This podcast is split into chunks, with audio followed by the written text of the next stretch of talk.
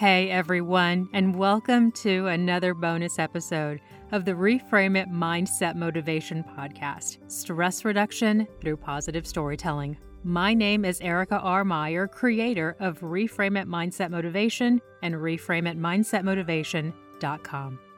I'm going to be addressing worry very briefly in this episode, but I want to remind you as well that I will be dropping another positive story on Tuesday. As I said before, yes, regular Tuesday episodes will continue because I cannot stress enough how important it is, especially now, to be increasing your intake of positivity and positive messages.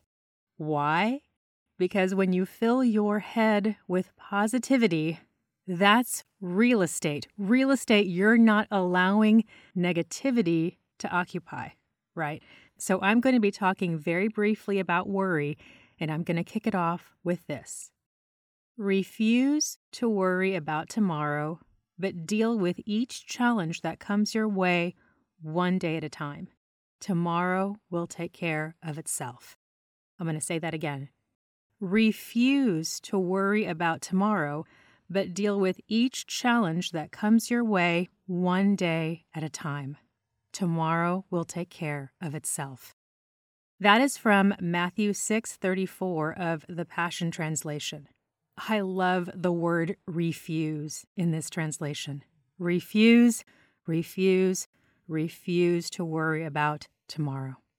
Even if you're not faith based, this is excellent advice, excellent guidance. You know, when All Things Reframe It came about, I became very vocal about the topic of worry primarily because worry, simply put, does no good. Worry carries no positive effect.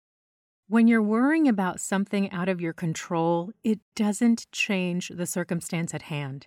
The only thing that worry does is harm you mentally and physically, especially if you're wallowing in it.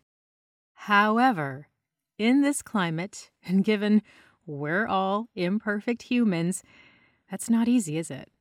It's incredibly challenging to not allow our thoughts to drift to worry.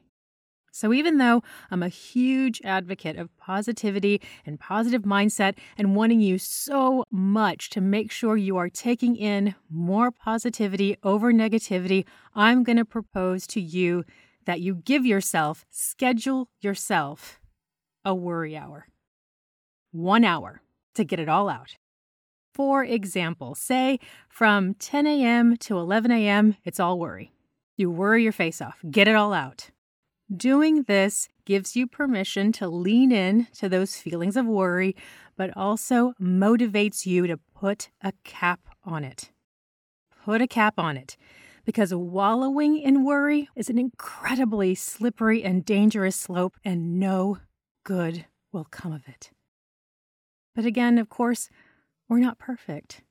None of us are going to get this right 100% of the time. This has to be intentional practice. So, because it's such an unprecedented time, schedule yourself a worry hour to get it all out.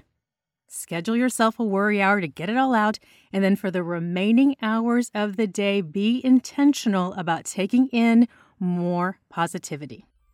And if you feel worry, trying to creep in outside that hour, remind it to come back when worry hour is open. And again, on Tuesday, I will be releasing another positive story that I hope you will come back and listen to. And in closing, take it one day at a time and refuse to worry about tomorrow.